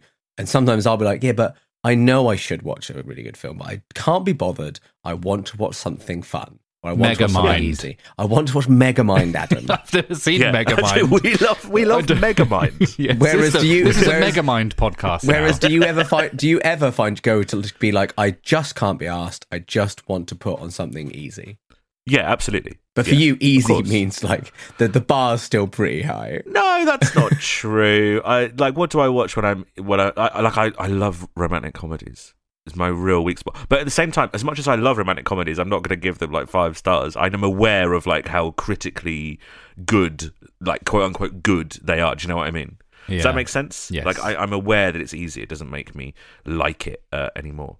There are two albums in Radiohead's canon that are constantly pointed to as the quote unquote greatest albums of all time, or they're in that sphere. Why is that? What makes one of the greatest albums of all time great? All the songs are really great. Yeah, all the all the really good songs, and then it, within, within the songs. Can I also it- guess what the two albums are? It's okay. yeah, of computer. course. Okay, Computer and In Rainbows. Lucas is wrong. I don't think it's in Rainbows. But In Rainbows is their best album. So mm, what? And you're a music critic, so we have. And I'm to, a music critic. You are now a music that. critic. I yeah. go online and review music. You do. That's true. But you did give But- Megamind one star. We'll get it. But what, so, so OK Computer is correct. You both said OK Computer. What do you think it is that people think lifts OK Computer out of just being, oh, it's just another album? Uh, can we wait until we get to OK Computer? Because as we've established, I don't know what's on OK Computer. Because No, I that's kn- fine. I, I- probably I know most of the songs, but I don't know enough of Radiohead's like prior canon to know. I don't know what songs are on what albums uh, Yeah. before in Yeah. Rainbows. So I I have don't no Adam's- fucking idea what's on OK Computer. I'm not asking about OK Computer Oh. specifically. I'm like, what makes a great album? Like, what what are people looking at, pointing to, and going? What That's you're a asking great is album." what is music? well, no, what is great music? I guess. Yeah, because I, I don't actually have an answer for that at all. I can't think why an album might be better than another one apart from the songwriting. I don't know. Like, I mean, what does that even mean, though? It, it is all subjective, and yet so many people think that one is better than the other. I think you're right. I think the songwriting has to be good. I think it has to be doing something new and inventive. Yeah, I think that's obviously that's why the Beatles are so highly regarded, is because Yeah, of all exactly. the newness that they done. Yeah, And that doesn't necessarily even mean like, oh, no one's ever heard this before. I think it just needs to be bringing new things into the mainstream. You know, think like like fringe things and, and bringing them to a wider audience. I think that counts. And of, and also, it's it's kind of about context. It's about what time the album was released and how it interacts with the time in which it was released. Are the things that that album is saying relatable to the people who heard it when it came out? And how well do those things hold up? How prescient was an album? You know, how how how much can you go and listen to What's Going On by Marvin Gaye and instantly understand the civil rights stuff in the 60s, you know? Like it's things like that. It's it's those things that elevate albums out of being just just another album. Do you agree? Does that make sense? I mean, we have just spent three seasons talking about how, for the large part, that doesn't matter as much to me personally. No, I know it doesn't matter to you as, uh, personally, but I think I think that that is part of the wider consideration, right? Yeah. um, Well, again, I'd be curious to know. Again, probably with this. Again, with the sort of people that are defining the list of greatest albums ever made. Yes. Yes, that's what I'm talking to about. To Brenda in marketing. Yeah. Probably not. she's who such will a legend. swear though. down that the that the greatest album is, uh, you know, a, a Phil Collins album. I re-argued with someone in the office last week about that we had this debate about three years ago, and I brought it back up because I thought, let's see if anything's changed there. And they still stand firm that uh, One Direction are bigger, better, and more No, important than Don't the say it. Beatles. Oh, he said it. Hmm. because to them they are because they were a girl listening to them when they were huge and so and i was like yeah, but you do not do you not understand all the other con like everything else that goes around and they go no beatles are just old and shit So we're having the same conversation, Lucas, but we're just like one level like up from it. You're having that conversation with that girl, and then I'm having the same conversation but with you. yeah she's a turbo pleb i'm a bit of a pleb and you're Yeah. and, and you're And, and, you're Megamind. and you're Right. Megamind Yes, there we you're go. mega you're It'll mega come- mind Yeah. i'm what's the the other person in that film called I don't know. I've never seen Mine. that. I've never seen Mega just Mind. mind Yeah. and then this person is is rubbish mind Good. Right. Okay. Cool. Yeah, cool. good. Cool. Okay. It's going to be interesting to get into all of that stuff. I, I, I do hope that we can kind of touch on all that time stuff because it, is important to the story of Radiohead. Them releasing Kid A when they released Kid A is an absolutely insane thing to do, and I hope that we don't get caught up in, in, in the fact that it's 22 years down the line and doesn't sound as fresh as it could now. Does that make sense? Yeah, I know what you mean. Like, are you listening to it like as if it came out today, or are you listening to it of like, oh my god, wasn't this amazing what they did back then? Yeah, I get which you. is exactly how I listen to music all the time. Which is why I was curious if if you guys did as well. Like when I listen to um uh we we don't need to get into this too heavily. Uh, Dr- uh Rumors by Fleetwood Mac, an album I don't like but would give ten out of ten. Yeah, Lucas, do you like that? yeah. Lucas, you like that? I'm going to in his give a ten out of ten score to an album I would not choose. Lucas to has just on. been sick. I don't like it. when I listen to We're not that the album, same. when I listen to that album, I'm like, it's incredible that they did that in the time and the circumstances that they that they recorded it in. You know, but let's get slightly more trivial than that because that's a big topic that I like to introduce every now and again. Um, favorite albums and songs by Radiohead. Let's end on like a real high note. What do you already know that you fucking love? Just, Just what? Just what? Oh, fuck. just, just, a, just a second. I need to compose myself, Okay. and it's just. Okay, great. And is that it? That is that it? Is that the only song you like? No, of course not. I like high and dry, and I like you know fake plastic trees, and I like So No just the beds surprises then. and- oh no, Yeah. okay, okay, cool. No surprises. Okay, cool. hey, I like Burn the Witch, man. That is a good oh, fucking burn song. the witch. That is it's- real yeah. Lucas bait. Music video. It's so yes, that's that is one of the best music videos. Yeah. Uh, Do you just call Lucas- Burn the Witch Lucas bait? Oh, we'll get to it Yeah. in many weeks' time. But I'm curious to know why. Well, okay, no, no, no, because we'll get not many weeks, Lucas. This is next year.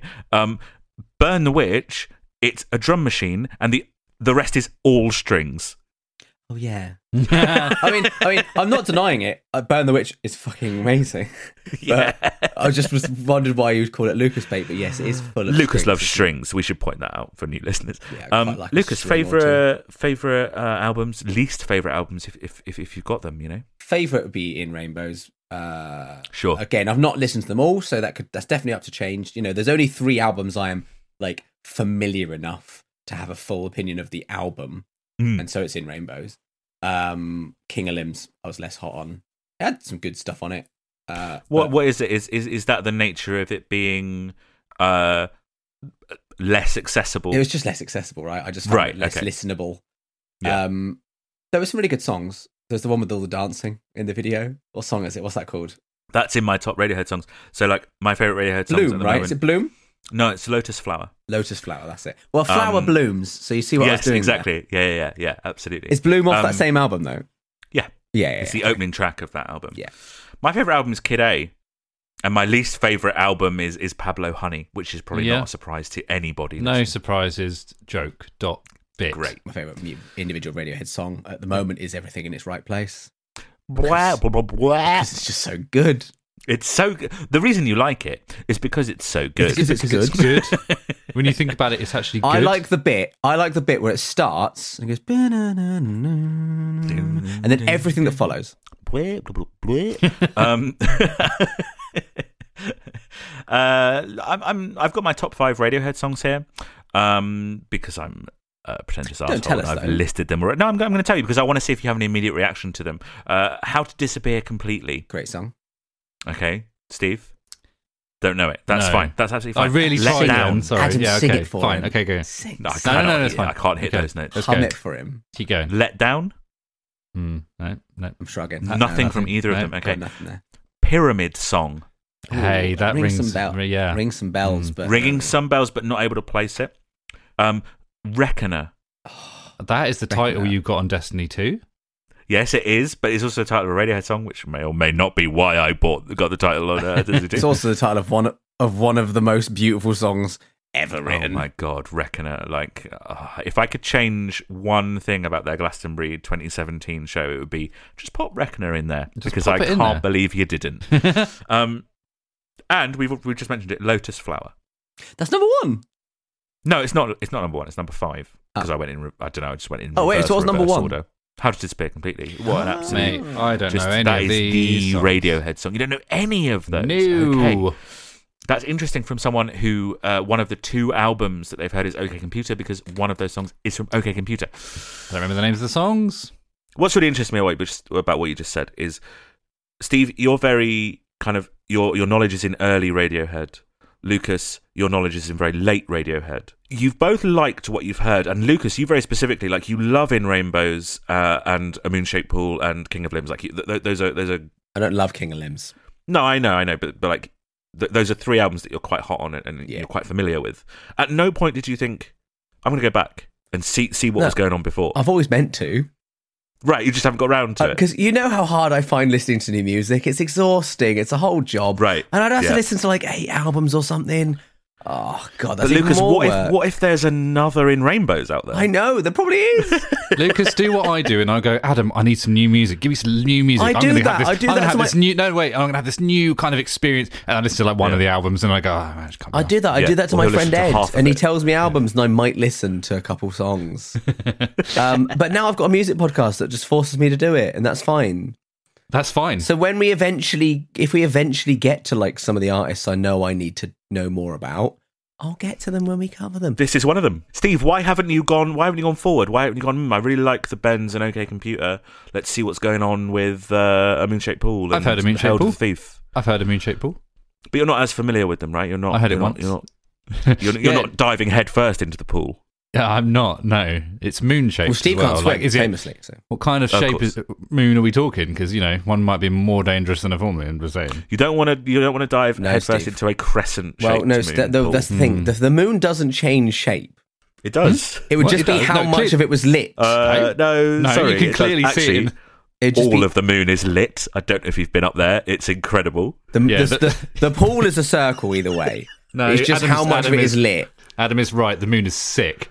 It's Uh, great. It's just a It's giant thing, and it does change because if you look at it, it's a different Yeah. shape sometimes. So, So you're Yeah, saying no. literally bits of it are literally becoming like being cut away and then Yeah. re-put and added back on. I don't know why that's too hard to understand. I don't. You can see it with your own eyes, Lucas. yeah, I don't- don't. What's wrong? Yeah. Um, the other thing, I have listened to some of the other albums. I just like, like I have been like, oh, I'm going to listen to OK Computer by Radiohead. And I'll probably listen to it a couple of times, but never like with any real intention of like, It's the same you know, for me the other way around. Yeah, agree. And I don't know why is the answer, which is really good for a discussion podcast. I, I don't know why for me, and it's uh, laziness. oh, Cool. okay, yeah, well, no, neither of you so. have an excuse uh, because uh, we're going to listen to them all a, a And million I- times. And I, I'm, very, I'm Yeah. very curious to know what I'm going to like about early. The thing is, and like I say, the, uh, the stuff I do know of older Radiohead is all stuff I really like. Uh, something else that I think is interesting that that is not the case maybe for other bands that we've covered on this podcast is that Radiohead are a very insular team. So yes, the Manics you had like the four guys, then you had the three guys, and in the studio that's kind of it. But they always had different producers, and they always have you know their artwork is farmed out to design companies or whatever. Muse are the same; they have a different producer for every album, right? I know Rich Costey does a lot of stuff, but they will bring in people to even write with when they want a different flavor, right? Um, all of their artwork again, different artists, sort of uh, every time. Um, Billie Eilish is quite insular, and I think that that's the only really like similar one because Radiohead it's the same five guys. The majority of their albums are all produced by one guy. There's only two albums that aren't produced by Nigel Godrich. All of the artwork from the Bends onwards is done by one guy, and it's not a case of um, uh, it's not a case of they finish the album and then they figure out what the artwork needs to be. The artwork, the guy who does the artwork, Stanley Donwood, goes to the studio with them to record the album and is creating the artwork along with the album being created. Yeah, that's cool. That's cool. So there'll be numerous pieces of artwork that are created as the album is kind of taking shape. They've had the same managers for the whole time. Um, that what do you think of that? It, it, it's a very core. They're almost like the Avengers. Mm. yes. Yeah. if you like. I'm just trying to relate to you guys. you Yeah, know? yeah, But yeah. the Avengers are constantly, but the Avengers are constantly adding new people. Adam, do you see how many there were at the end of Endgame? Well, that's true. Yeah, He referred to that entire crowd of people as Avengers. That was just some random guys. but you know, Howard the Duck was there, and he was going Avengers, and he referred to all of them Yeah, collectively as an true. Avenger. Howard the Duck is an Avenger. you know how how all the Avengers go off and have solo movies though. Hmm. Radiohead are like that. They com- they convene mm-hmm. to be Radiohead. That's the Avengers. But then they go away and do their little Thom Yorke solo stuff and their Ed solo stuff and their Jonny solo stuff. You know. I like that they are quite insular. I think that's a really cool thing because I think the output is just purely. It's very clean, isn't it? You know? Mm, Yes. It's not like oh, let's just kind of ask loads of artists to kind of make something for us, and then we'll just kind of go, I don't know that one, that artwork, or it just means that it's quite consistent. I guess I don't know. I think it's very nice. it's it's very appealing to me. yeah. I just want to know what two albums Nigel Godrich didn't do now. First two. Oh. As soon as they start working with Nigel Godrich, they continue to work with Nigel Godrich. They're like, I like this guy. Yeah, exactly. The guy. They, they they they very much have an insular like team that they just go like, right, you, you're just you're part of Radiohead now.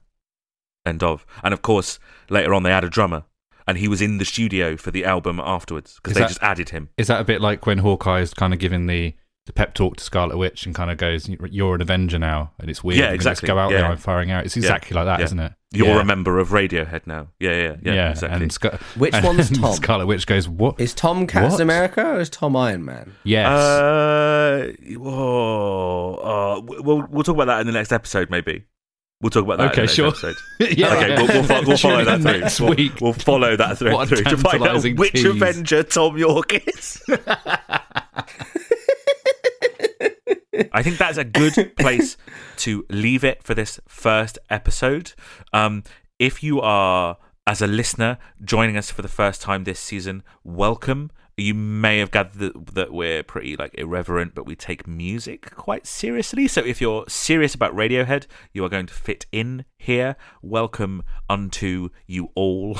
um, feel free to go back to the last three seasons. You have over 100 episodes to get through on Manic Street Preachers, Muse, and Billie Eilish. Uh, you'll get a good idea of how we listen to music and our personalities. But at the same time, that is not required. Although one thing that I definitely think you should do to the point of being required is engaging with us outside of this recording.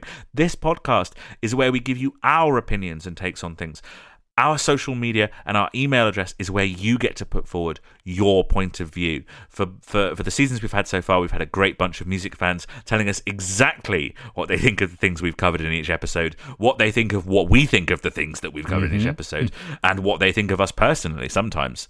Um, we love that aspect of it mostly. And talking to you all, uh, we, we, we love it. Come and find us. You can find us on Twitter. What is Music Pod? Instagram. What is Music Pod? TikTok. What is music? There was a clerical error there. Don't Uh, talk you can come it. hang out on Reddit. Uh, r slash big mates. Uh, someone set up that subreddit. We've got that where we chat. And if you want to send in something a little bit longer and we can read it out on the podcast, you can email us at whatismusicpod at gmail.com.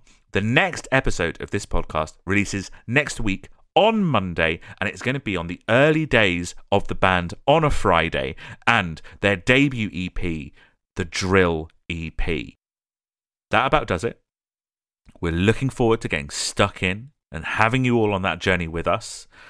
Typically we have a sign off. I, I mean, we nailed the last one on the last season. Definitely. Uh, yeah, yeah, straight away as well in the first episode, right? Yeah, yeah, exactly, exactly. Yeah, uh. Steve, you've uh, you've messaged me uh, what you think the sign out for Hmm. this should Mm-hmm. be. Uh, but Lucas, do you have anything to add in case you know? Did you have anything? What, a good sign off, like a backup. Yeah, just in case. Uh, No? Everything in its uh, right place. That's not even Right. Okay. So it's just the name of the song. It's just the name of the song, right? Okay. Radio. I was really Great. hoping that halfway through I'd come up with something. Yeah, yeah. yeah. Steve, what you've come up with, and I'm going to leave it here. and We're going to end the episode. We're going to use the sign off for this episode, and we'll discuss it after. And I will keep a track of the social to see what people think of this, uh, and I will edit in hmm. any other suggestions. Okay, here's our sign off for this mm-hmm. season. Okay, hmm. don't leave me high. Don't leave me. Bye. Fuck.